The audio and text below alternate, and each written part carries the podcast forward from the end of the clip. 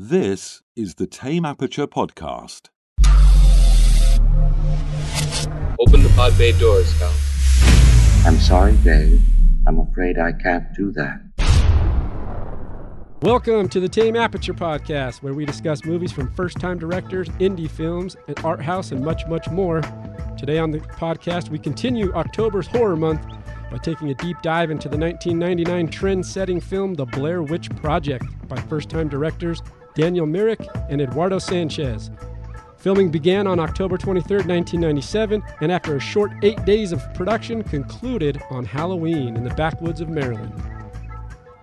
After months of editing, the film made its premiere in January of 1999 at the Sundance Film Festival in Park City, Utah, and was purchased by Artisan Entertainment for $1.1 million. The film enjoyed a wide theatrical release starting in July of 1999 and running through the end of the year and beyond. The 82 minute film would go on to gross over $250 million worldwide on a next to nothing budget of just $60,000, making it one of the most commercially successful movies in film history. So let's take a deeper look into what made this movie spark. I'm Gabe Vienendahl, filmmaker, film instructor, and movie enthusiast, and I'm joined today by veteran podcaster and horror fanatic Alan Martindale. And on the phone from the backwoods of Washington State, screenwriter and film instructor Todd Mayatani. Todd, how are you? I'm good. How are you doing? Good, good. Alan, how you doing? I'm doing good, man. Well, let's get into this a little bit. So, the Blair Witch Project. I'd like you each to kind of tell me your personal relationship to the film just out the gate, maybe the first time you saw it, when you saw it, and how it resonated with you. And I'll start with, with you, Todd. I'm going to put you on the spot here and, and ask you to uh, give us a little backstory about what your relationship to the film is. Okay. Um, this is the first film that um, I think uh, resonated with me because my friend told me about it before I went to the theater, and I, and I think that's an important aspect with this particular movie is that they set it up so well in planning in my head that I would be scared going into this film, um, and I think it's hearsay from what they heard.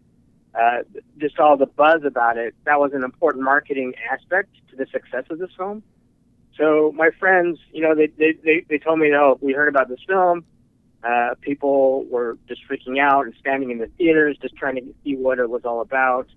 Um, I think it, uh, on a, on another level it was one of the first, you know, found footage type of more interactive kind of a movie, and and all of, all of that was pretty novel at the time. And so when I went to it, in, in my mind, I think, okay, I'm going to be scared, and it's going to be a new experience for me. And it, it delivered. It delivered by all means. But I think I had preemptively prepared to be scared, uh, and, and, and was kind of looking for those, you know, screaming moments.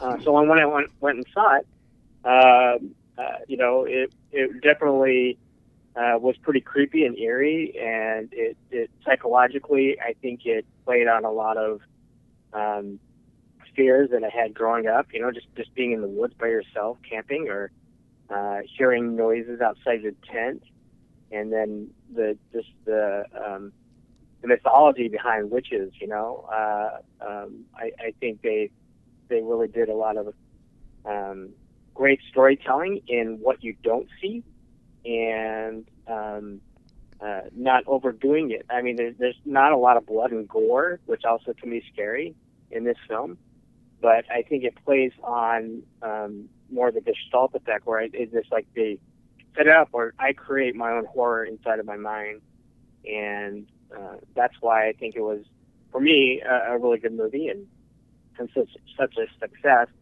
and kind of a trendsetter. Now, let me ask you this. When you left the theater after watching it with your friends and after they had hyped it up, were you scared or was it more just along the lines of what you explained, which is like, oh, I can I can relate, but there was no sh- the thing about the film is there's no real shock and awe in in scream moments, Right. right? Right. So, Alan, what about you? When you left, so go ahead, Todd. Sorry.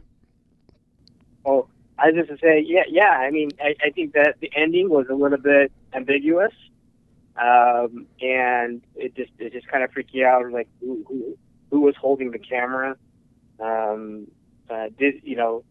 Uh, the witch obviously was was there in the room, and um, I think there wasn't enough. They they didn't lend to any closure for you. So that was another important aspect. I think is like you, this this whatever this monster is, uh, it- it's still out there. Yeah, and I think we'll get more into that as we go on. But that initial uh, relationship is you and your friends hyping it up and, and selling it to you in a way that made you feel excited to go see the film. And then when you left the theater, did that same excitement excitement continue to resonate with you, or was it was it uh, absent? It, did. It did. It, it did. And and I think that's another big factor. If you are expecting even more, it's, it's hyped up and it doesn't deliver, then it's even a worse, you know, kind of a letdown. Yeah. So Because I had a similar experience, and I'll tell you mine. But I'd like to hear what Alan has to say, kind of what the relationship to the film is on that first time that you saw it. Well, it, Todd, it's funny that you said that you had friends who hyped you up. I was the guy hyping everybody up for this movie. I because I I remember when I saw it, um, I saw advertisements, and if I remember right, it wasn't playing everywhere. They did that thing where it was like select theaters, and then they kind of build out the marketing, and you get really hyped and excited for it. Yeah, I had a limited release, and then that was followed by a wider release. Yeah, later. and as soon as it came out here in Salt Lake, I was like first in line, gotta see it, and I left there just, just kind of floored, just kind of floored because that ending, and we'll get to the ending obviously, but that ending is just, it, to me, it's one of the best endings in a movie ever, and um, so I was the guy who was out there telling my friends, you gotta see this movie, and I think I traumatized a couple of my friends. Uh, I had a couple friends who were like, "That's not scary. The, the, none of this was scary." And I'm just sitting there, be like, "How are you not scared by this? This this is terrifying to me." So I was one of those. So I was one of those friends. You were the guy out there hyping it up. Yes. You were the out, guy out there telling all your buddies, like Todd, to go and watch the movie. And uh, I was a late bloomer because it sounds like you were an early mover. You got in and saw it when it first came out into theaters in your local city. And I moved late. We grew up in the same city. I was in Salt Lake, but I didn't see it until it had to have been later October, early November, maybe later even. And I remember walking out of the theater going, "What the hell was that? That was the dumbest ass movie I've ever seen in my life." Well, and that's why I love this movie because it kind of, you kind of see where people uh, reside on the on the, the the the terrifying scale. Because some people it really freaked out and terrified, and other people they weren't affected at all by it. And part of it was my own like when you're a teenager you're a little bit you're a little bit overconfident Uh huh. do you know what i mean Sure. and i was i'm an eagle scout so i was like i'd fuck that blair witch up in the woods i know how to build a lean-to Yeah, and yeah. build a fire Build my Eagle Scout and build traps. yeah, and yeah. do my home alone maneuvers so it just didn't it's funny on the initial viewing now now todd and, and alan this was a, a rewatch for me i really haven't watched this film since that time. Now this came out in 1999 i was a senior in high school and my friends similar to your guys' built it up. Some of them were really amping it. Some of them were like eh, and i walked out on that other end of the uh, or the other side of it which was like eh, it was okay. I didn't really like it. And so we're kind of in this in this ground of like a split territory on it. I think that the the filmmakers did some amazing things, which I think we'll get into in terms of the concept and their execution of that concept. But I remember leaving the theater and that initial response to the film was kind of blah Mm-hmm. for me. I, I mean, I can understand that. I can understand that, but God, it just every time it would be nighttime, I would just start freaking out. Now here's the thing: it that was not the response from a mass audience because obviously people were interested in the film, and it went on to at the time be one of the highest grossing films ever made. In in in in contrast to the money that the budget that it was made for, so. Um, obviously, it resonated in some in some way with people. Now, going back after now, it's been 20 years. It's 2019. It's on its 20th anniversary. Matter of fact, they're going to do this special screening somewhere, somewhere in back east of uh, Yeah. the, the whole team will come, the whole crew, and everyone will watch it again. But after 20 years, rewatching it now, so that initial response was blah, and over the growth of my own kind of filmmaking adventures and my own process as a filmmaker and a storyteller, there's been different uh, takeaways since this last watching that I did in preparation for this podcast. So I want to get into that a little bit. Um, but I think it's funny. I, I, would, I would say that you're on the side of, of loving it, Alan. Mm-hmm. T, are you on that same on that same uh, on that same uh, line as as Alan? on the first watch? Yes, am. Yep. So Yeah. this is where we can start to argue points and start to look at the film for what it is, and uh, we can take contrary opinions as we as we go through kind of this the story of what the Blair Witch is from beginning to end, and kind of going through, the, taking it taking the taking the listeners all the way through the storyline, and then breaking out some analytical points that we think are good or bad, and kind of looking at it from that perspective. So, um, the initial approach to the film, uh, which is uh, a documentary, right? It's these three student filmmakers. Now, that I could resonate with and I loved because I love the idea of like just three student filmmakers going out and making something uh, for nothing and just trying to figure out how to make a movie. Right, right. So that was a cool concept for me. Uh, and I think also in high school, I was already doing that. Do you know what I mean? Oh, totally. So like you're grabbing the dad's high eight Sony and you're going out and filming stuff with your friends. And so for me, that was kind of fun. That's what kept me in the adventure, at least in the beginning, was that uh, I was going to follow these kids that I could relate to. Well, and it's it's so like the pretentious film student uh, aspect of it. it is just so strong in Heather, especially.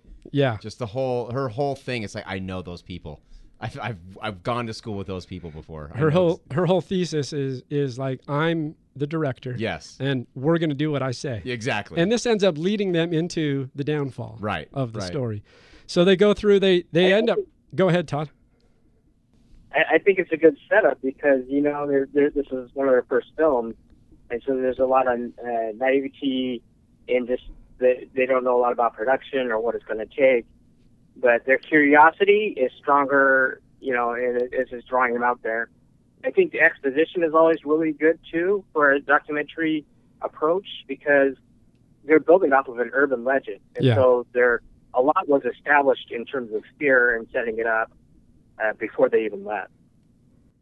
and I think that that's a great that goes along the lines of like how they set it up before people even saw it. I mean, some people saw it at Sundance and obviously they liked it and they bought it, a distributor, Artisan Entertainment. Then the marketing took over because the strength of the film to me is middle ground. It's not uh, now for it's also a product of its time. So Yeah. what what you're saying and I agree with Todd, which is like the the premise of the are uh, building a a lore or a legend and then building into that as your exposition to the story that is cool. But also if you think about it now that's kind of a product of its time because you can't do that the same way today that you could back in 1999 and so their timing was flawless. Do you know? Totally. internet was you know was prolific. It was starting to build. It was starting to democratize. People were starting to get into it a lot heavier people were able to get online and read these things and now we're just inundated with it today Right, right. so it's kind of a product of its time in the sense that they were able to build that exposition through the marketing they I think they really saw into the future. You know, the we they have we're trying to reinvent versions of the Blair Witch, and I think um, it still has a popular following. It, instead of a, a movie, though, it's like you have you know Five Nights at Freddy's and Slender Man, where you kind of have the same approach, that just like you're placed in the forest at night and something's going after you. yeah And so I think that's kind of translated into different medium, but it, it's still kind of holding to that original Blair Witch uh, style. Yeah, and like you said, like them being able to foresee that part of the genius of their marketing. Because cause if if they don't market it the way that they do and they don't realize the internet's as strong a tool as it mm-hmm. is, then the film doesn't do what it does. Oh, for sure. I think Right, it'd be so- just a, a cult classic. A few people would, would remember, but I don't think it would, ever would have been a phenomenon. I would venture to say it would be not even a cult classic, it would be a small independent Yeah. film that traveled through festivals and never really got seen. yeah, I think you're right. So I think I'd agree. building that exposition is a great tool, a super super genius on their side to kind of build that in. So let's talk about that legend just a little bit to give people a context on it, which is the Blair Witch. And it's this history or this idea that there's a Blair, there's a witch, sorry, out in the middle of the woods in Maryland, um, outside the town of Bakersville, Burkittsville? Burkittsville, Yeah.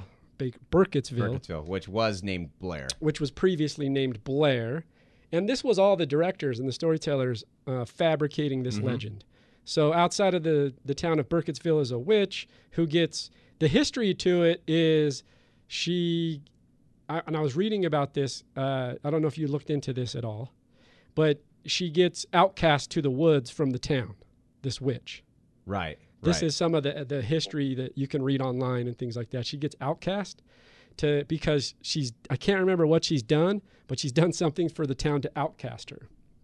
So she goes out into the woods, and then uh, now there's this. She goes out. There's this legend of this witch who lives out there in the woods, out by herself, haunting people or terrorizing people, right? Yeah, and well, and then they tie it into uh, a a child killer. And this is this is before the 1940s thing that they bring up in the Okay. actual movie. Yeah, yeah. So then the whole concept is later in 1940. Then there's a, a child killer who who takes ten, uh, seven kids Yeah. from the town, yeah. and the way that he murders these children is he takes them into the basement and then two by two takes them down, and one has to look in the corner. So that I guess he had some kind of heart there, like some kind of sympathetic. He, He- didn't want the other kid to see the other kid. The line of murdered. dialogue is he couldn't take the eyes on him while he's killing the first kid. Yeah. So I, I don't understand. So maybe it's just, you know, I'm not sure if it's a, it's a character character sympathy point. Well, I think I think the whole point is he's being possessed. Like I think that's what they're trying to say. And then being leads- possessed by the witch. because he comes back out after killing these seven children, and they, and ultimately confesses to the town, and ultimately says it's this previous lore of this legend of this witch, and she had possessed me and kind of guided me to murder these kids. yeah, Yeah. yeah, So I that kind of thought it. Was, I I think I think my friend are saying. I don't know if this has happened to you before, but a freaky experience people have is they'll wake up from a dream and you can't move for like three or four seconds. You're just kind of frozen and you're you're shocked. yeah. Has that ever happened to you? Sleep They're- paralysis. They're building on I've heard of it. that paralysis, sleep paralysis. Yeah. So I, I- I think it was, it's like you have to watch this horrific thing happen, and you can't do anything about it. Uh, I think it. I heard a horrific story like the um, the anesthesiologist got it wrong during a surgery, and so it, it it paralyzed the patient, but it didn't give the patient the sedative, and so the patient had to endure the surgery without any kind of sedative, and and, and it, it's just kind of like that that punishment and pain where you have literally no control and something's happening in front of you uh, on the stage, and, and I think that's a great setup for horror films. Um, it, rather than being a weak character, like oh, what's in the basement? It's dark. I'm going to walk down there, and it, but like you're a strong character, but you're just paralyzed, and you have to endure it no matter what. I think that's all. So, I mean, I think a lot of people can relate to that feeling of being scared. I mean, we talked about it in the Nightmare podcast when I was a six six year old kid. Like that that fear of not being able to move. Like Yeah. you're so caught up in what's Yeah. happening that you physically You're paralyzed. are are have a form of uh, paralysis. right, Yeah. right. So that that is a a frightening thing, but nonetheless, it's this idea of the Blair Witch who's out there, you know, possessing people, and then going. The, the lore goes on that this guy is possessed of her and kills these children, and so these are what these three filmmakers go out to to to discover. They're kind of investigating. They're documentarians or they're aspiring filmmakers from college, and they're trying to figure this story out. So they go through and they start going at, at the first part of the movie. They go around and start asking uh, the local township questions about this. Have you heard of the Blair Witch? Right, and I thought this was really cool how they set all this stuff up because they they uh, the directors peppered kind of uh, what are they called just uh, um, not real townspeople within within the township. So they're going around and they're talking. Some people haven't heard of the Blair Witch, but then they talk to others who actually give elaborate stories about what has happened, and those are actually plants from from the directors who were just kind of thrown in the town to make it seem more realistic. Yeah, no, that's a that it kind of builds it up. It has a, and then it that helps build it up a little more to the payoff later Yes. at the end of the film, Right. Because you have that exposition. So going into these characters, you have three of them: uh, Josh, Mike, and Heather. And I liked how they built the characters into it. You could tell immediately that Josh and Heather had some kind of relationship. They were just friends, Mm-hmm. and they were either in film school together, had something. And it sounds to me like Mike was an add-on. And it's kind of that feeling like when you're in film school, like you're Yeah. trying to get anybody to come help you do your project. Yep. Yep. You know, Yep. and so you even if you oh I don't know Mike that well, neither do I, but Mike said Doesn't he'd do audio. Yeah. So you bring this guy in, and so Mike's this third this third person in the trio, um, and their characters are a little bit like you mentioned before. There's a little bit of pretentious nature to them because they're filmmakers and they they're trying to figure out how to do this thing. Uh, they go around the town. They they get some exposition. We as a viewer get some exposition about the lore and the legend of the Blair Witch, and then they finally make it out into. Uh, and the whole time they're building the documentary. So there's two actual viewpoints here. One viewpoint is the actual 16 millimeter camera that's filming the documentary that Heather's putting together, and the other is like the VHS or the the sorry the uh, the video camcorder that's actually just recording the experience of putting the documentary together. Right. Right? Right. So there's kind of two parallels here of, of things going on, and they're intercutting between uh, these two pieces of footage. One being the actual documentary that they were putting together, and one being just fly on the wall video camcorder. Uh, you know, observational. Let me grab the camcorder and just follow you guys around while we make this thing. Right. Right. Almost BTS in a way, like behind the Right. scenes, in a sense. Well, I just a little, uh, and this is kind of one of the problems with the movie, but also is kind of makes it endearing to me. Is these guys didn't know how to operate a camera. These actors were actors, you know, they didn't know how to do it. And so there's one scene when they're when they're filming Mary Brown, and it's totally out of focus Yeah. because Josh, who's supposed to be the cinematographer, has no idea how to measure for focus on this camera whatsoever. And they even allude to it kind of in the film, but it's just it's these little imperfections that make it feel m- more real to me. And I think it's it's these imperfections that a lot of people harp on why partly why they don't like it. But to me, that's what makes it so endearing. I also think it lend itself to a little confusion for me because, and this is one, and, and so you're talking about these little imperfections. And so that's when I start getting nitpicky, Yeah, of course. you know? Yeah. And so part of these uh, slight imperfections have to do with the two cameras because at the, the opening title card of the film talks about three film students going out into the woods of Maryland to make a documentary, uh, and then they disappeared. And then the footage was found a year later. Yeah.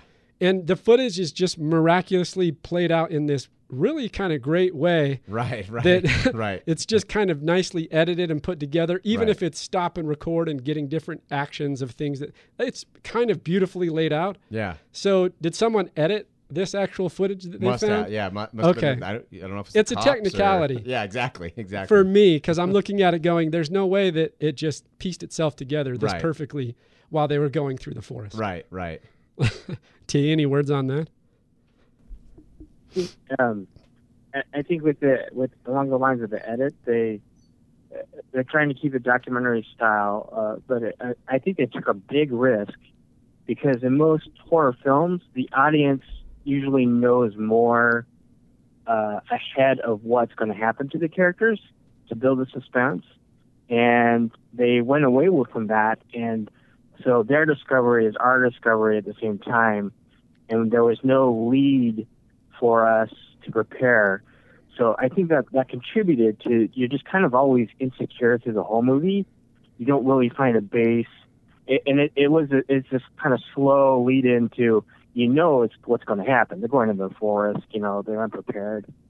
Uh, these film students, and uh, so you kind of have that uh, to to build upon. But once they're there, they're just walking around, and and it's just kind of like you're going through this haunted house, and you just just walking around for a few hours and and something you know something's going to happen but you don't there's really no story in terms of hey this where they're going to end up here and this is going to happen it just starts to fall apart and i think that was a risky thing but it paid off I think you just kind of nailed why I love this movie so much. Because so many times in horror movies, they telegraph everything that's going to happen. And you may not know the exact specifics, but you know there's going to be a jump scare at this point, and they're going to go into a dark house, and it's going to be long, drawn out shot with lots of intense music. And and this, I think you're right. Like you don't you're always on edge because every time it, like I said, every time it would get nighttime in the movie, I started to really get uncomfortable because every night it gets worse and worse. And so I think you're right. Like you don't, nothing's telegraphed. You don't know what's going to happen. And this is the first time most people had seen a found footage movie, so it's very, very scary.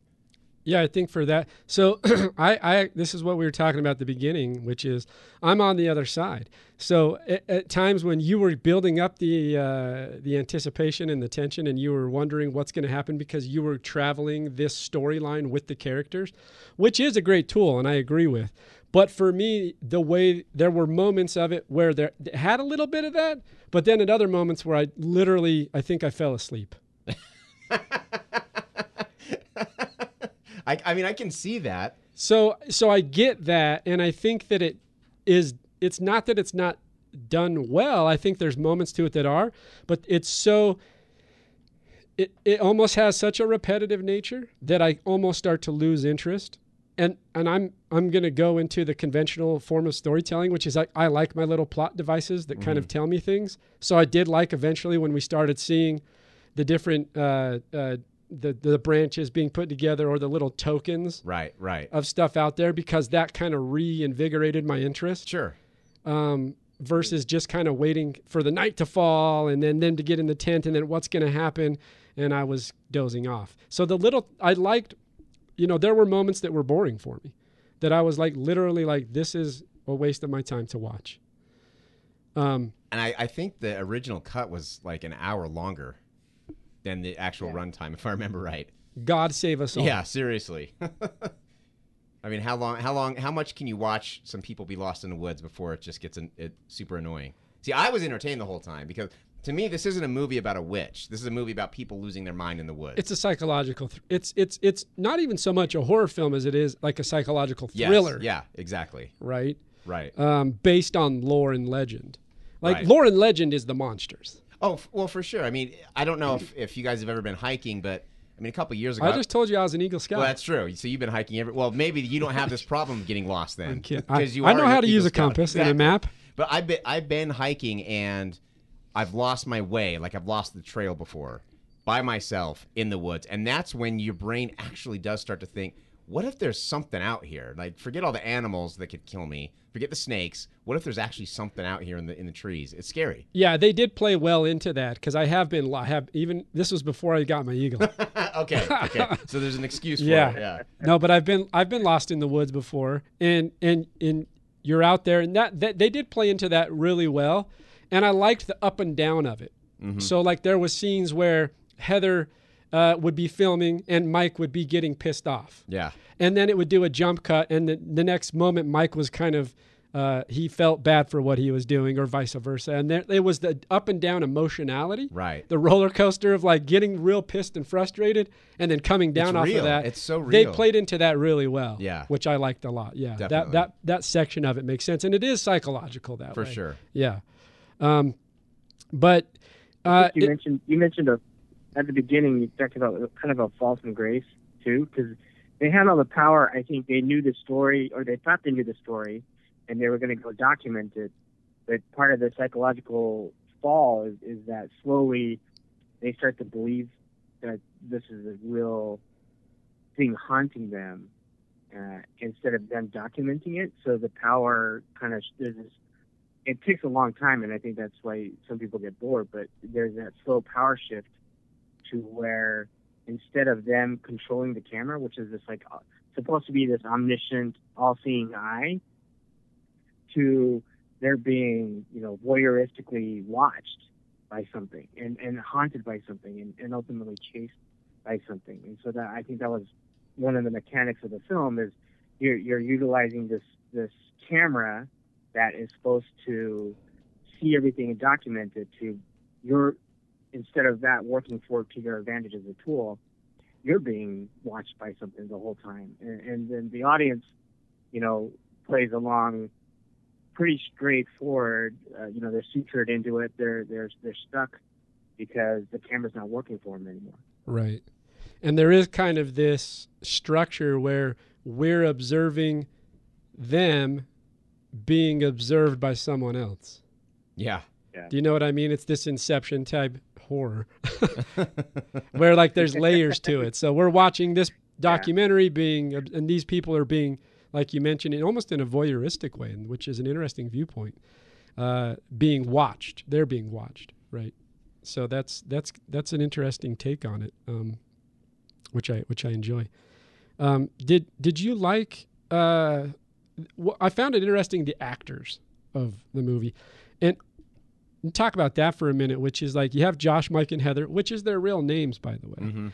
And as the directors went into this film, they didn't have a full blown script. They just had a 30 page, 30 plus page outline uh, conceptually of what was going on. Apparently, the actors learned different um, uh, structures in the story as they were going. And and so each day was kind of new for them, and I think that's a real genius, fun way. It's very experimental in a sense, which is like let's go out into the woods and see what happens if we try to make a movie Right. and um, so I applaud them for that because it's very it's very uh, kind of ballsy to go. Let's see if we can't put something together without having a real solid, solidified detail outline for these actors to follow. You almost have to really strongly depend on good actors. And I thought when I look at the film for that through that lens, I go, these actors are really good. hmm I thought they were. I thought their thought so, too. performances were really strong. And I think a lot of it's because what they were feeling was actually real. Because every day the directors would give them a little bit less food, Yeah, so they're getting more. They're getting hungry, or they're having. They're forcing them to walk further, yeah, so they're they're getting more tired. They're they're definitely the tempers are flaring naturally, and so I think what they're, I think the whole idea of making this as real as possible really played off because I don't know, and I, I haven't seen these guys in other things, but I just can't imagine no name actors their first kind of feature are going to be that proficient. So I think I think the director's choice to really try and put them on edge and make it real was very very smart. It also could have gone terribly bad, but I and that's the was thing. I think I think there's a lot of uh, they, you know, when you look at filmmaking and putting something together, like there's a lot of uh, luck involved in some in some ways. It's not just about your experience and not just about what you have on the table in terms of a good story. Like it has to be these other pieces that just kind of miraculously come together. Yep. And these actors really hit it because it could have gone the other way. And uh, aside from some of the, parts that I don't like about the film, I really enjoyed uh, the actors did keep it engaging for me, and their performances it felt authentic and real, and it felt it kept me in that found footage mindset. For sure, you know. for sure. Um, and you could have taken that many ways, and then it could have thrown that found footage mindset off. Well, I mean, have you? I don't know if you've seen a lot of found footage movies, but there's a lot of them where it's clear that there's a script, and it doesn't. It just doesn't work. You can't do it for this genre because it immediately feels like a movie, Yeah. and it's not supposed to feel like a movie. No, that's an interesting point. And um, looking at the found footage, I mean, is there another? If you're looking at the the the history of film, do we have another found footage? But what other found foot? I'm sure there are, and I can't think of them off the top of my head. But what other are there other found footage films out there? And if so, did they do as?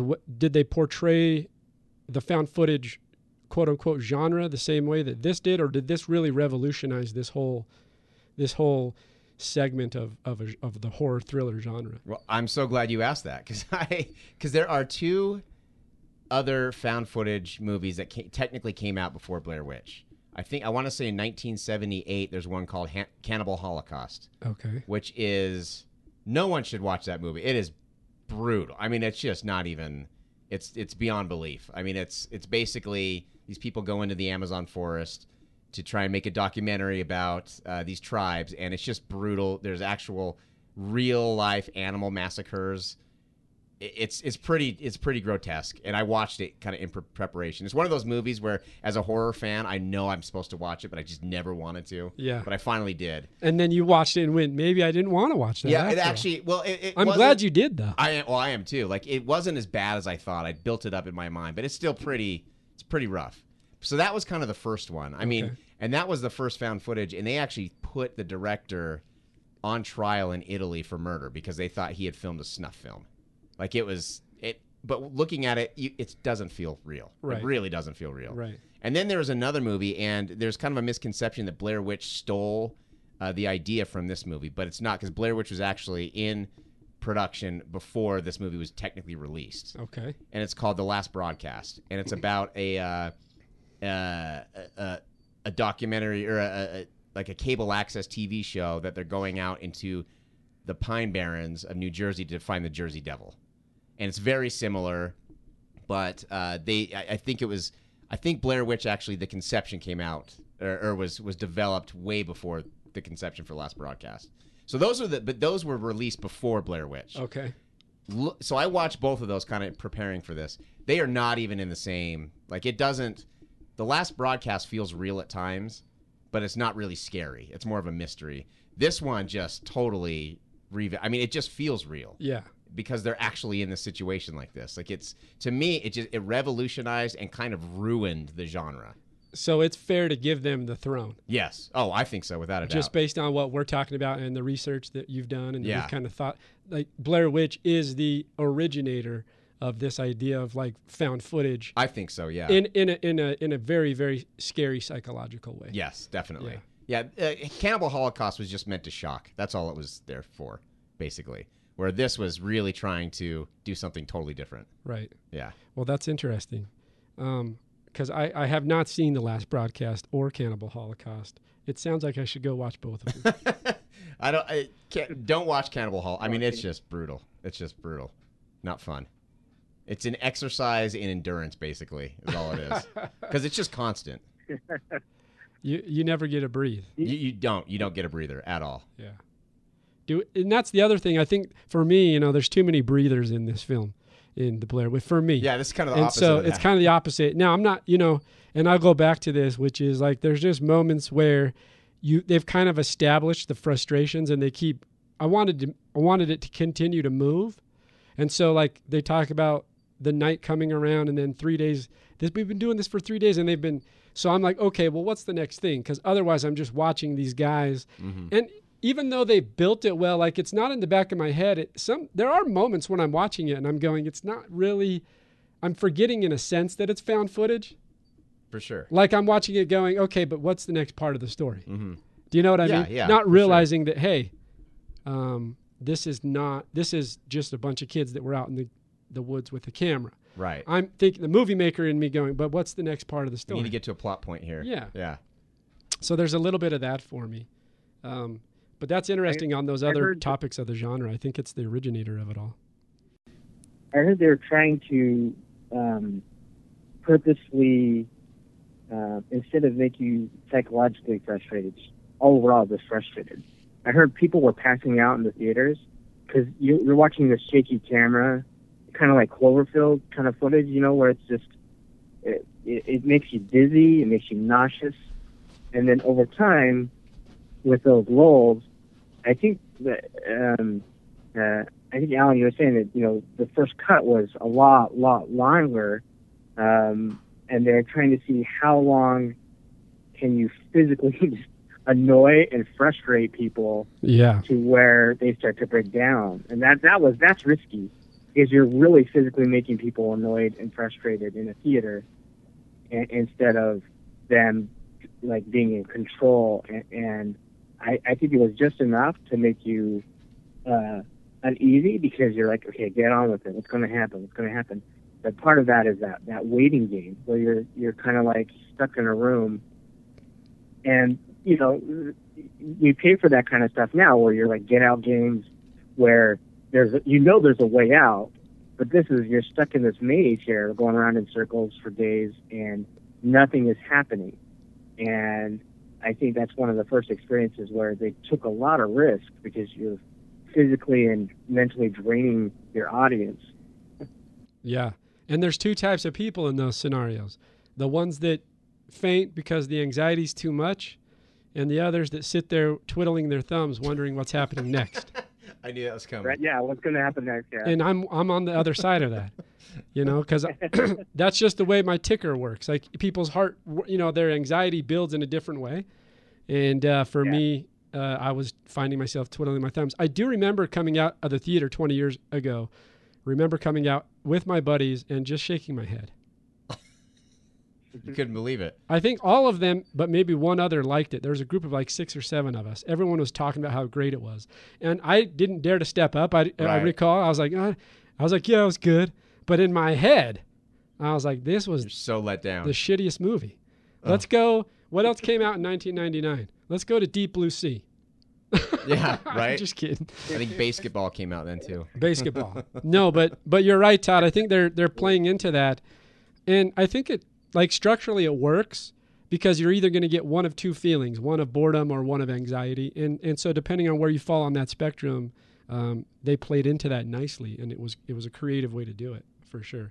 The shaky camera also, uh, for for having a such a slow resting heart rate, uh, I do get sick when the shaky camera starts going Yeah. on the big screen. I, I just can't do it. When Yeah. they're running around, I'm like, "Oh, okay, I gotta I gotta have a place for my eyes to that focus. that was one of the most frustrating things for me watching this movie is just just film it. Just set it down on a rock or something. Like it, Yeah. they were just such bad cinematographers. They couldn't even hold a camera. Which plays into their character. Absolutely. But also, I agree with you because there's moments that I liked where uh, Heather. There's a scene where this is, by the way, and we're going to get into this. Josh's disappearance, the mystery of Josh's disappearance. But this is after Josh disappears, and Heather is sitting there, and you see her put the camera down, and Mike's over there having a smoke, and she goes over and puts her head on his shoulder, and just kind of. I kind of like those little reprieves Yeah. of just like letting the that almost felt more authentic when someone wasn't behind the camera Yeah. and and they were just setting it down on the rock. It goes to the last shot too. Once the camera hits still, Oh, yeah. that's a creepy shot. That's For a sure. well executed shot.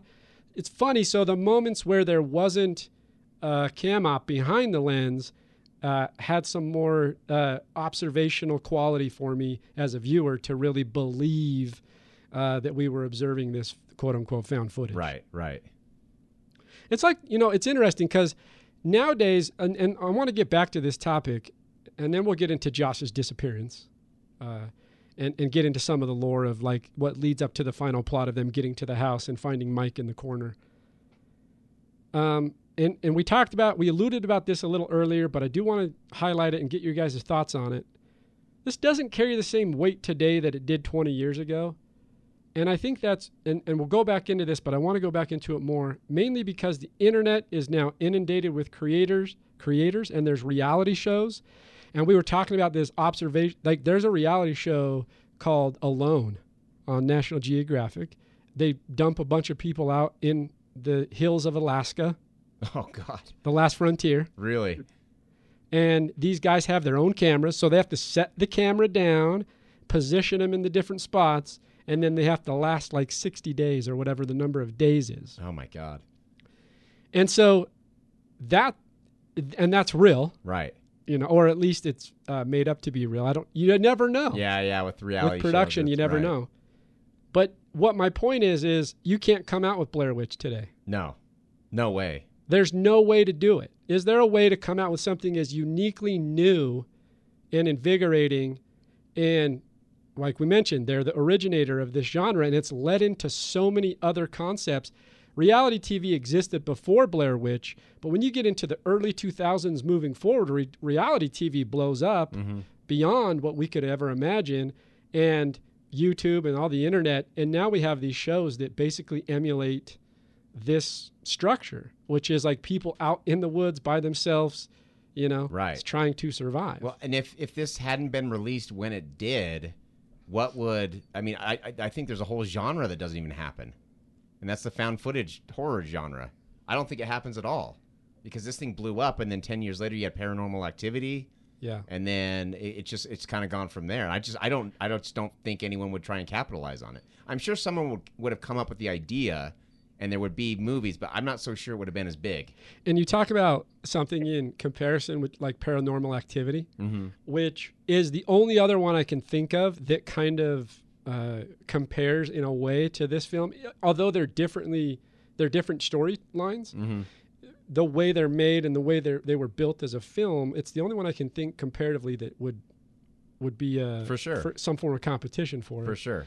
And I don't think in 2019 you can do that. I don't think I'm, so. I'm trying to figure out how you would even emulate any kind of this structure in because we're not as intimidated. We kind of know now. We're prepared. Right. We go, oh, we've seen these things. We're we know. jaded a little bit. Yeah, For and so over time, it, I it was gonna leads. say, I think the tech, the technology destroys it, right? Because you know you're you're you're lost ten minutes into the woods. Someone's going to have a, a satellite tracker on their phone, and they're going to be found. Or, you know, the every, so everybody's got their phones where there's a way to, you know, post to Facebook, help, I'm in the woods, or yeah, the um, only outlet you have now is my phone has no signal. Yep.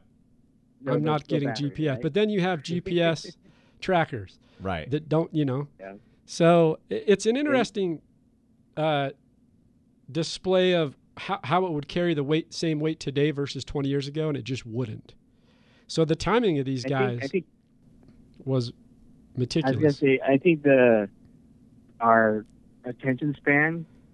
That I think this generation currently, you know, they're not going to want to sit for an hour, an hour and a half, um, being frustrated. It'll be like a ten minute experience. It'll be a short, shorter experience, and then the uh, the on, onset of all, all these like um, uh, uh, uh, video games that kind of have that Blair Witch experience where you can turn off the lights and walk around for as long as you want.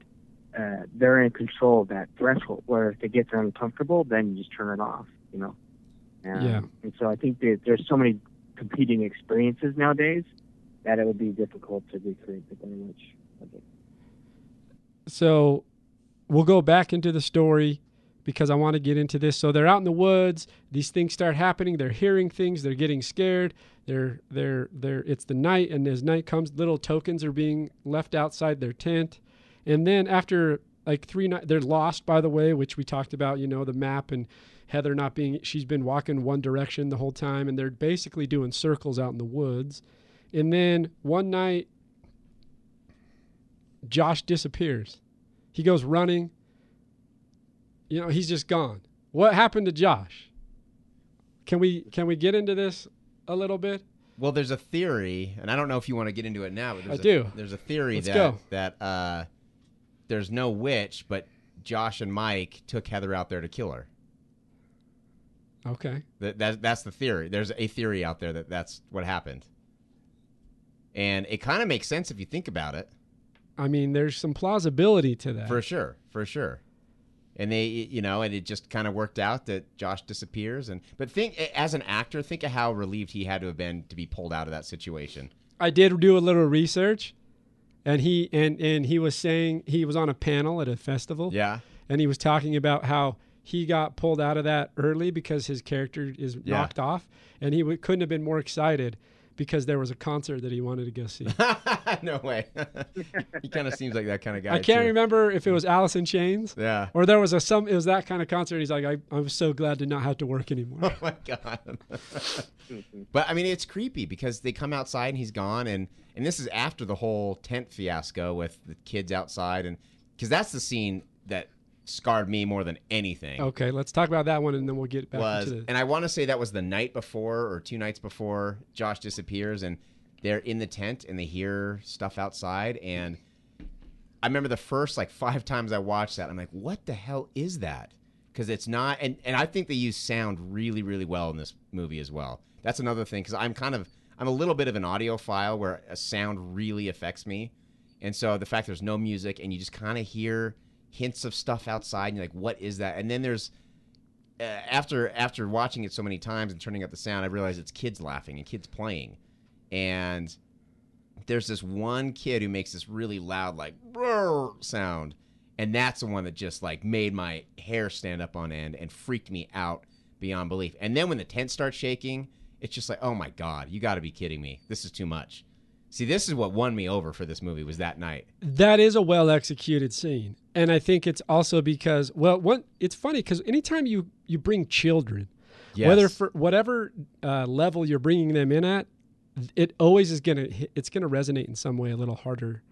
You know what I mean? Yeah, definitely. You hear those, and and this is where knowing that exposition helps because you hear those sounds. Mm-hmm. The tent shaking is also very scary because once again, anybody that's gone camping, there if if when I was- you were little and your dad Yeah. or your uncle came by and like shook your tent, and you Oh, got God. it. It's a bear. Yeah, yeah. you it's know, and, you're, and it, it gets your heart pumping. Uh, and knowing that they're supposedly alone uh, makes it scary. Mhm. Yeah, for sure. It's a great scene. That is a good scene. It's well done uh, into the perspective of these you- characters. you made a good point. The audio. So this is the first is it non-diegetic sounds that are starting to appear, and also supernatural proof or evidence. Uh, um, up until that point, I mean, you're, you're hearing the, just the wind blow, grass in the trees, um, just regular sounds of nature, and all of a sudden, there's real supernatural things going at play, and uh, it's at night, and um, I think that's the first evidence that whatever they're they're looking for is there in the woods, and that I think that added to um, to the fear is that oh oh yeah what the, the, the whole time they're trying to prove that, that there's something out there, and that when you start to hear unnatural sounds then or supernatural sounds, then there is, and that's what was freaky for me. Oh, it's just so scary. And they're in the middle of the woods. They're just so far Yeah. out there. Or according to Alan's theory, this is Josh and Mike's friend Steve out in the Could out, in be, the, yeah. out in the woods with a recorder of children playing playback, Could be. Right? Because he there he's on he- Steve, a new character Yeah. to the film, Yeah. is now in on the on the prank. Exactly. Could be. You know, The the prank, or not not a prank. The uh, the murder. The murder Straight up murder. Yes. Exactly. Well, and then they run out and. And I, I remember the first time I watched this when they're like, "What time is it? You know, it's five o'clock. The sun will sun will be up in an hour." I remember feeling relief at hearing that. I'm like, "Okay, okay." in well, there's all. minutes, they're gonna I can't safe. remember if it's the same scene because they say, "I hope it's five o'clock," and then they go, "It's only." That was an earlier. That was an night. earlier one. He's Okay, like, oh remember." fuck. yeah, because he was upset that it was only Yeah. three and he wanted it to be light. Exactly. And then they come back to the tent, and then there's this is kind of the first foreshadowing that something's going to happen with Josh, because all of his stuff has is scattered everywhere, and it has jelly or something, Slime. slime or ectoplasm or whatever you want to call it, Yeah. all over his stuff. And this is the first time he there's a little bit of foreshadowing that something's going to happen with with, Josh. Josh. Yeah. Or it's just how they wrote it exactly. when they were see because i'm liking this theory I, I, I the more I think about it, this the more josh I like and it. mike theory Right. uh, this is resonating these guys are filmmakers they're writing a story Right, they're writing so the story. story is let heather believe she's in charge Right. and then come out with a bunch of slime put it on my bag that's a plot point to move it forward she so was- she believes it and we start moving into it I'm, And think how much pleasure they had to take in that because she was a difficult director, man. She was difficult to, to deal with. Well there's always the possibility that josh liked heather and she she you know pushed him off Could be. That could be. and that really ticked him off 'Cause Josh had a girlfriend. yeah Yeah, could be. Just saying. This theory is interesting. we get into that.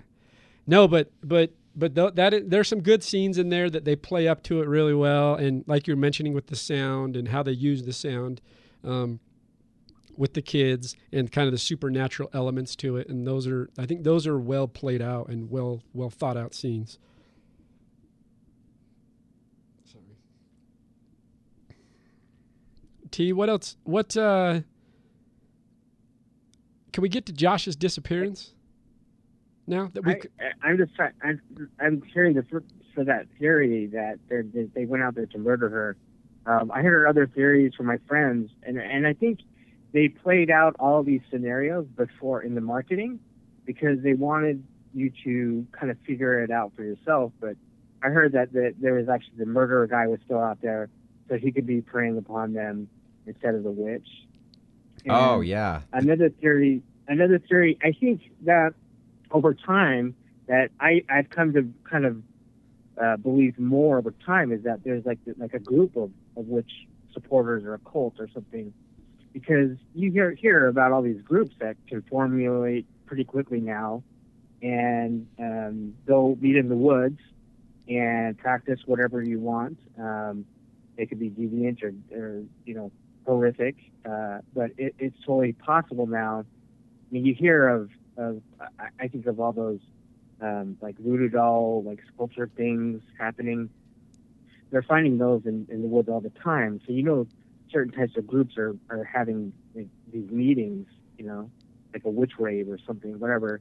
It, it, it's totally happening now. So I'm thinking if it wasn't the witch, or if he didn't murder if it wasn't the murderer, it was like a group of, of supporters, like like a cult or something that, that could have been involved.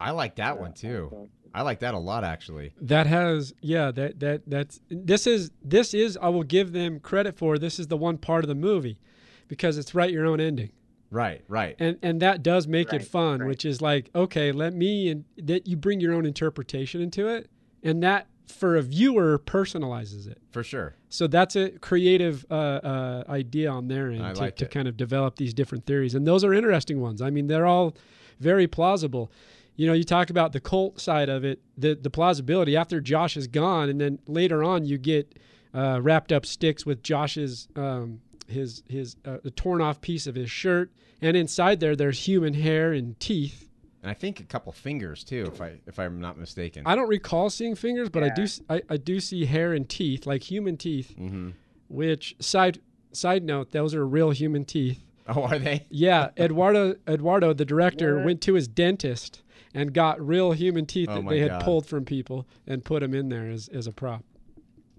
it's gross but fantastic at Yeah, the same yeah. time so uh that that i like that because you know these li- the tokens start to have a little more if we go that route and we're thinking about the theory these little tokens of the stuff start to lend themselves into a more of a occult nature For sure. because once they get into the woods and they see like the stick figures built hanging from it the makes trees more sense now. Yeah. it's kind of that's an interesting theory to approach it from uh, and i like the personalization of it because then i can start to give it a little of my own like oh that makes sense and i like that. Yeah. versus the ambiguity of the ending. So that's interesting. Um, there's a well-known scene we all know what it is. It's where the camera zoomed in on heather's face right? And we see about three quarters of her face in the frame. Um, and this apparently was not a planned scene um, and she also at the time the actor didn't realize that the camera was zoomed in so much Yeah. because they just punched it in on a zoom and it had this interesting composition. Is any any thoughts on that scene about either the performance or the reality of it or how it plays into the creepiness of the story? I I as Yeah, far. th- Oh, sorry. is Go ahead, Todd. The first selfie. Oh, sorry. This, I think this is one of the first selfie moments, you know, where we can identify more with this shot nowadays because it's it's more it, it's just something you do every day. But back then, I mean, you never you never looked in, directly into the camera, right? And and it, it supposedly it's supposed to take you out, but i instead, I think that extreme close-up draw, drew, drives you in, and you can see the tear and you know and, and the fear. Um, and again, that, that's a risky shot because that's and most people would see that and say, "Oh no, no, this isn't real." But uh, I think it, it over time, it's it, it's one that has maintained as one that strikes fear uh, and very memorable shot, uh, especially with the, the selfie days now. And I love the tear. I love the snot in her nose. I love that we see her nose hair. I love Yeah. there it's just because it's it's not meant to be pretty and i think todd you were alluding to this earlier and there's so many things that are over stylized and overdone so i like that they went in with this and we'll call it the first selfie uh, where you're not worried about the over stylization of the shot hmm and you're just worried about what can the actor do in front of the camera to make this feel real Right.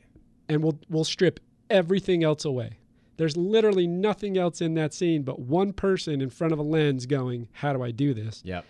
I appreciated that. I thought it was done really well, and it still has, uh, it still has a creepiness to it, and and it still psychologically like that is spooky.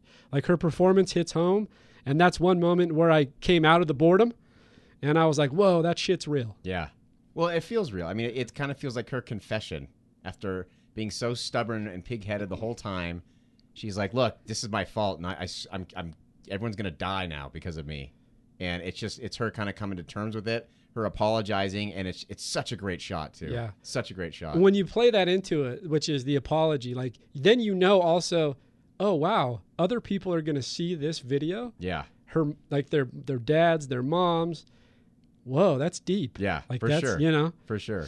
um, un, unless you know uh, it is it is Mike and Josh, Yeah, which it could be. and then they just have this memoir Yeah, or this memory, and they'll be able to get the tape later and play it back, yeah, and know that Heather took all the blame for it. Spooky. Hey guys, I hate to do. I gotta use the bathroom real quick. Yeah, Sorry. go ahead. I hate to interrupt the flow. So T, Yes. Um, here's a question for you, directorially, okay? Or actually, let me let me take it back. Here's a question for you on, and we we alluded to this a little bit. Most of this film was improvised, and the directors would use GPS to leave little notes for the actors as they went from spot to spot. If you were putting a film together, would you wh- what's the intent behind that? Do you find that to be interesting? And if so, what's the risk involved or uh, the the potential uh, reward? I, I think this this particular film, there wasn't a lot of risk involved because once you show the monster, the gig is up, right? So knowing that the director is never going to show us the monster, we're never going to see this manifestation of this witch or whatever is chasing them, whatever is haunting them. Um, it's easier for the actors to to react. Um, I think if you're shooting a horror film where you're physically going up against a monster, then you're going to need a shot list. You're going to need a lot more, uh, or I'd say less improvisation, and you're going to need to know a lot more of uh, the mechanics of how you're going to react uh, to a, a totally different situation. So, uh, you know, for for found footage, a documentary, um, uh, this also being a documentary in style, directing a documentary is a lot different uh, strategy than directing, you know, a horror film. And so you're looking for that natural eye where you're just you're just trying to find the footage and find uh, uh, find the story kind of as you go along, so it works. I, I don't think you need to have that many directorial. I know ultimately you kind of have a goal where you're trying to get to, Right. um, but there, I think there, so much was different in trying to tell this story versus, uh, you know, directing uh, another horror type of horror uh, genre film. Yeah, I love that setup. I think it's in interestingly experimental in a way where you're just kind of giving so much latitude and agency to the actors to really make choices. And that goes into the ability to to get into character and just kind of become that that moment that you're learning new things. And there was a some research I was doing about this. The three actors would stay in character the whole time. So for the 8 days of filming, the 24 hours every day, they were in this mode of just being in that character because it required that we'll say diligence as an actor to be prepared at any moment to improv something or get into something because you were going to get thrown into a situation that required you to quote unquote act. And you didn't know when it was coming. Whereas in a traditional set, mostly you know when it's coming. Uh, there's Yeah. the specific call time. You know, you know you're going to shoot this scene. You have this script. You've gone through rehearsals or some kind of lighting design with. You know, you know all these elements, and these guys uh, required themselves, really, the three of them, to stay in character this whole time. And the only time they would come out of character would be when they had they literally had a safe word. Oh, interesting. So the three of them, and they all had to say it in order to, for all all of them to break out of the characters. So the safe word was taco, and because it required so much, you know, uh, uh, really getting into it and, and kind of method acting in a way on their end, the only time they would break it is if all three of them together would re- someone would say taco, and then another person they'd all have to say Right, it. right. and then it would then they could break that moment and that character and, and talk about whatever they needed to discuss so i just i liked that you know it's it's real uh, interesting uh, as an actor to have to stay in that character for so long and kind of take that method approach and I thought it was interesting that they had a safe word to break out of it. That that isn't well. Not only are they in character the whole the whole time, they're the crew. They're I mean the the directors really were more like producers. They were basically directing themselves the whole time. They were the DPs. you know, they were. And how many times have you been on a set and everything goes according to plan? Even if you have the best AD in the world, Yeah, it's going to be you know you're going to have problems.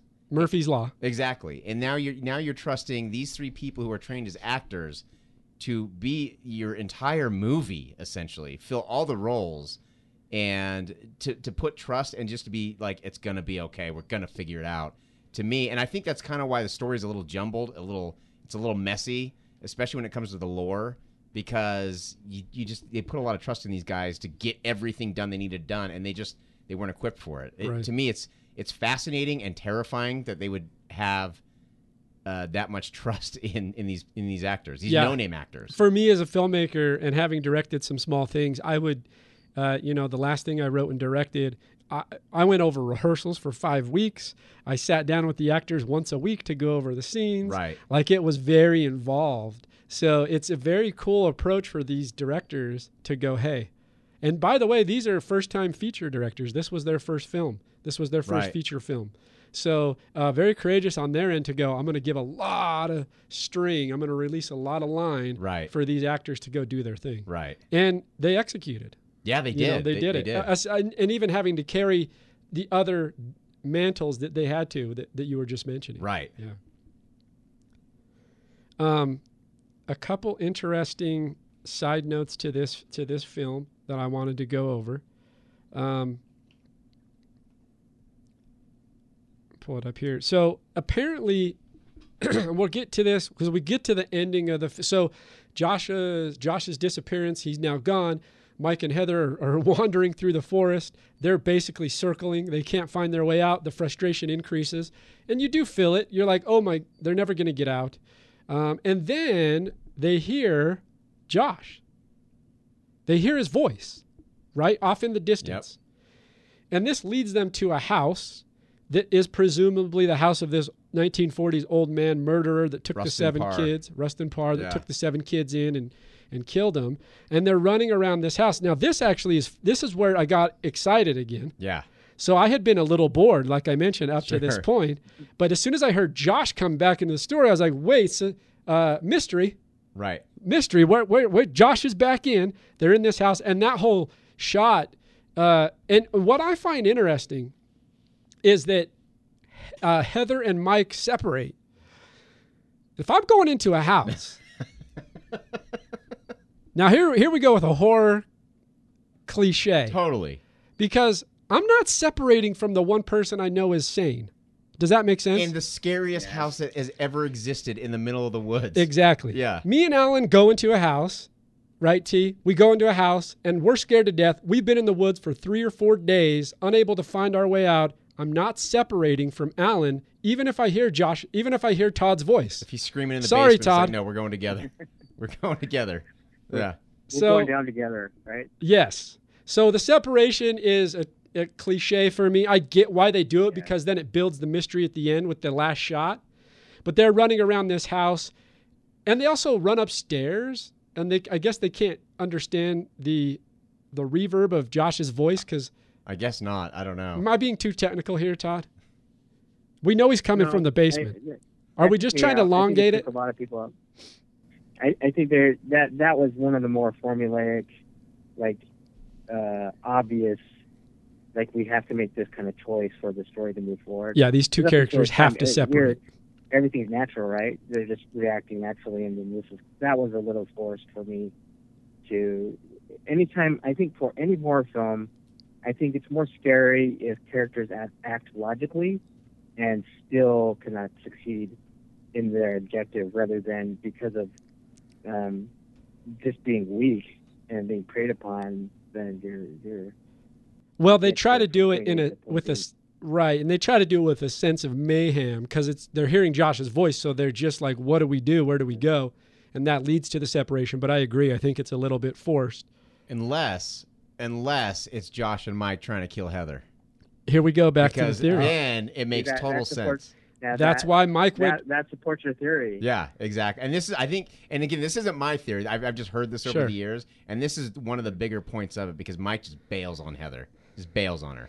And I'm digging this theory. I know, I am too. I'm the more sorry. I look into I'm it, digging the more I'm into like, it eh, because then we get to so they're running around. We get to the final shot. Heather makes her way back down into the basement because she hears. Does she hear Mike call, or did, but but she gets downstairs to the basement of the house. Mhm. In the final shot of the movie, we got Mike facing the wall, Heather screaming, um, and all of a sudden, Heather's camera that she's filming with just falls to the ground. right. There's a flash of something. I tried to pause it and see if I could see a Oh, person you? or a witch or like a weird thing or, uh, you know, Rustin Parr, like Right. some kind of thing. I couldn't in the frame by frame, but it's a flash of something. Her head, her, and this is a great shot. We alluded to this earlier, where once the camera's still, there's no movement, no. and we know that Heather's been taken out, Well, or we would assume. the, and the scariest part of this is when Mike goes downstairs, his camera goes down first, Right. and then he stops screaming, Yeah. like he's not yelling That's anymore. scary. and then but they they are still using the audio from his camera but they cut to heather's camera which is weird because her voice still sounds far away i don't know why they did that but you just hear her freaking out and panicking and you know she's going down into that basement where something just happened and that's and that's the scariest part because it's like what are we going to see what just happened and what is she going into right now Right. and then in, in the meantime, you're seeing the little handprints on the walls of the kid. Like it's just, it's just could not be a scarier situation. This, no, this is a well executed scene. it's it really I is. mean, it still gets my heart beating every time I've seen it. I've seen this movie so many times, and it still gets me going. Like it's still terrifying to me. So Heather Heather gets taken or Mike gets taken out. We're not sure what happens, but then we get the P- which switches POVs. By the way, the the magical editing that takes place on this found footage is fantastic because we're jumping cameras. It's the witch. so just great editing. The witch is a um, great editor. on the found footage. But nonetheless, Mike comes down, camera gets taken out. Heather comes down, camera. Uh, we see the flash. Uh, we see her pan over. Mike's in the corner, facing the corner, and then we see Heather get taken out. Yep. So what happened to Mike's camera? Because Mike's Good point. right, it's there. Good point. Why didn't we ever cut back to his camera? Why didn't we ever cut back to Mike's camera? Because we have the magic of editing Right. in this film. Exactly. And then what happened to Heather ultimately? T, what happened to Heather? I I don't think she died. I I think she was taken away. I- I think because the the force like it, I, I think it made it look like it was force one trauma or something, but the camera just dropped on the floor, and it, and it ended. I think you would have seen a hand or if she was taken out. If I'm dying, like I would get at least turn the camera back on me and get one last look or something. So But if I they cold clock you, you might just you might be out black. Well, that's true. That's true. Maybe it's a cold clock. And you could see blood or something, you know? Y- Or is that just your desire to want to see That's something? personal. That's not personal. Yeah. Yeah. that's my. That was my closer because I was so scared. I was like, oh, she lived. She's good. She's good. She's living out in that she's good. house. She's good. She's, she's good. Yeah, she's gonna wake up. She's gonna wake up somewhere in Vermont, you know, in a few days. Exactly. And and Alan, what? So there's T's response to Heather or the ending shot with Michael. What happened to? Let's just answer all three of them: Joshua, Michael, and Heather. Alan, what what's the what's the thesis? Well, as much as I'd love to say that uh, Josh and Mike killed her and then took off to Barbados or something, I think the witch got him. I think the witch got them all. The witch got him. So then we're believing the lore and the legend. Yes, or or maybe not the witch uh, exactly, but I think she was probably influencing someone, or, or maybe it was her. Who knows? But to me, to me, it's far more. I like the spooky shit though, so I like it when it's more, uh, more unexplainable. So to me, I like to think that they that, that they're all they're all dead. She got her. She, they're now they're just part of the legend. The Blair Witch is real. Yeah, Blair Witch is real. For Alan, it's real. Haven't And you seen the sequel? She's totally real, and they show her. It's ridiculous. I have not seen the it's sequel. not good. I I don't. Which brings us to a good point because this spawns this. There is a bit of a franchise there. There's actually I think two sequels. Yeah. So this like Book of Shadows, I don't really count that one because that's not really it's not even the same universe. but there so there's two sequels and also a bunch of video games and other things that are kind of built around this Mm-hmm. legend um, but i don't think anything ever really resonates the same way as this original one does No. anything later on in the franchises. I was call it. really hoping that Blair Witch, the the one that came out a couple years ago, I was really hoping because I like Adam Wingard. He's he's a great horror director, and I, I was really hoping. But I think it would have been a good movie if it hadn't been a Blair Witch movie. But they just like the effectiveness of sound in the original and the subtle use of sound. They just went over the top. I mean, it's overly produced, overly sound designed. It's it's crazy. And so, because and quickly, not to get off too far on a tangent, but the sequel is essentially a group of people going out to find it's Heather's brother, right? They want to, Right. they want closure on what happened to Heather. Right. She, he, he's like emailed a video, uh, and he, he's convinced it's Heather with the camera. Like this is like 20 years after she disappeared. Okay. And, and now she's magically he's magically getting an email from her.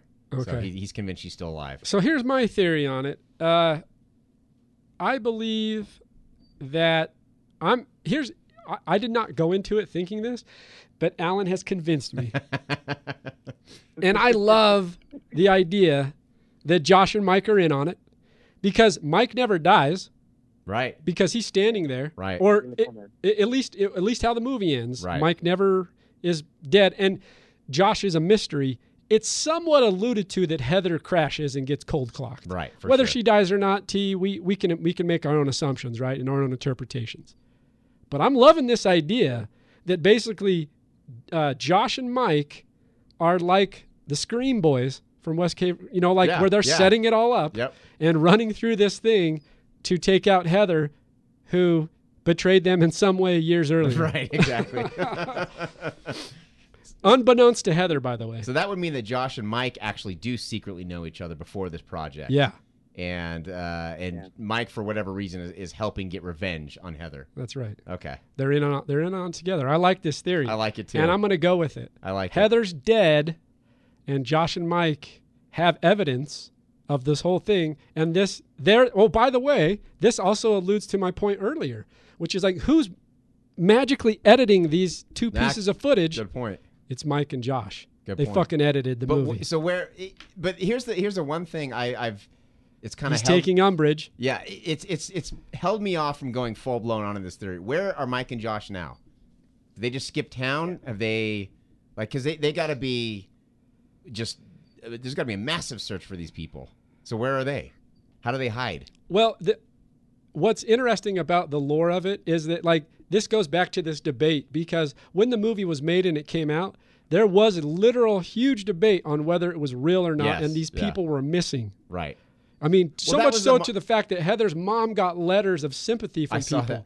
Well, and that was the marketing up at Sundance. Um, they put up missing posters Yeah. for them, and, Yeah. and I thought that was brilliant. I will. I, I am going to say something. I, I I see a lot of people nowadays saying that this movie was scary because people thought it was real because of the marketing. It was only scary because of the marketing, and I could not disagree with that more. I knew it was fake, and I knew it wasn't real, and it still scared the shit out of me. I think for me, I'll stay where I'm at, which is I think the marketing actually did have a lot to do with it For sure. because what it does is creates discussion. For sure. So as a result, we're talking about is it real, is it not? Or your buddies, like you and Todd's buddies, were like, come see this thing because it's getting that word of mouth. And because it has so much mystery to it, it allows people to start conversing about whether it's real or not. And that builds into the story. Well, I- so there is a sense of the marketing. But then if you watch it outside that lens for me, Mm-hmm. I still there are moments that are boring and that I don't really attach to, but there are moments that are really scary and psychologically sound, like freaky. Oh, for sure. And I, I think the marketing, without a doubt, contributed to the massive success of the film, obviously, and to the hype and to the cult status. But I, it's not what made it scary for me Yeah. at all. Like, Yeah. at all. Like, it's a cool thing. And I guess they had like little uh, puzzles and stuff you could solve on the website. And they even produced a full, like an hour long TV documentary about the Blair Witch that actually goes into the lore much better than what they do in the movie. So uh, th- all that stuff is really, really cool, but that's not what made it scary for me at all. Perfect. And uh, Todd, did you think that this was real when you first saw it? Um, I I knew it wasn't real, but I think for me, it was like a dare, like your buddy saying, "This is a freaking scary movie. Can you handle it, Todd?" I was trying to. There's a little bit of masculinity, toughness trying to play in here. Whereas, like, I can survive this film, you know. Almost like was, I a scared. Bloody Mary type thing. Dare you to I dare you to do this. Yeah. Go in the Go in the bathroom bathroom, and yeah, call Bloody kinda like Mary three times. Yeah. Yeah. T, you were scared. Don't lie. and it- I, yeah, okay. I was, yeah, I was scared, but I, I mean, uh, after after having watched it, I think for me, I was like, that was good too. I was scared, but I can go home now. No, that's that's good. So, uh, I, I, I, like I say, I'll sit, I'll sit where I'm at. I mean, I was scared, but there's just a lot of moments that I that I lose interest, uh, and and it doesn't carry the same weight that it did for me, and as it does as it did in '99. For me, the marketing was a big role because it created that oh, what's happening between everything, and is it real? Is it not? Definitely played into it, but there are moments in there that they build well that don't depend on the marketing that I get scared about. For sure. So I'm kind of in that middle ground. T, um, uh, let's if you were to rate this film on a one to ten, T, give us your your outro and your rating. Um, so if it's if it's 1999, then it's about an eight. And the older I get, I think the the lower it goes. Not that the movie gets worse, but I guess my what what scares me in life is is my threshold is a lot higher. So I I'd say about a seven on this one Going on a seven, out perfect. of a ten. Seven out of ten. Blair Witches. No, seven out of ten.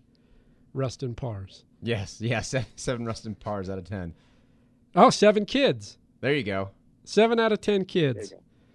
Well, T, uh, thanks for joining us from the backwoods of Washington State. Oh yeah, And I'm go walk in the woods now. Now you can go walk in the woods by yourself. Make sure you bring that old high eight Sony with you so you can record some things. And hopefully we'll be able to get you on the next cast. I will do. All right, man. It's good talking to you. Okay, thanks. All right, we'll chat All right. soon. Okay, later. Bye. So that's Todd Mayatani, filmmaker, film or writer, filmmaker, film instructor up in uh, Central Washington University. It's nice to have Todd on the cast. Yeah. So, Alan, here are the ratings. Okay. We got we're going we always go Rotten Tomatoes. Uh, interesting score here from the critics at 87%. Okay. The audience 56. That does not surprise me at all. Not one. Not one. Tell me why. It. Th- this is such a polarizing movie, and and um, I'm definitely one of these people. But no matter, it seems m- the majority of people either passionately love it or passionately hate it. It's it. There's really not many. You're you're the most in between I've seen. Yeah, probably. But most people either they'll defend it till they die, like I'm that person, or they just can't stand it and they. I think it's just because I'm a pussy. I just I- pussy. I- because I'm I'm a filmmaker, so I oh we Right. talked about this before. I am the film apologist. oh, for sure. That should be the name of the podcast. yeah, I like that. I Gabe like that. never shits on anything too hard No- because he loves because he loves filmmaking. Exactly. Exactly.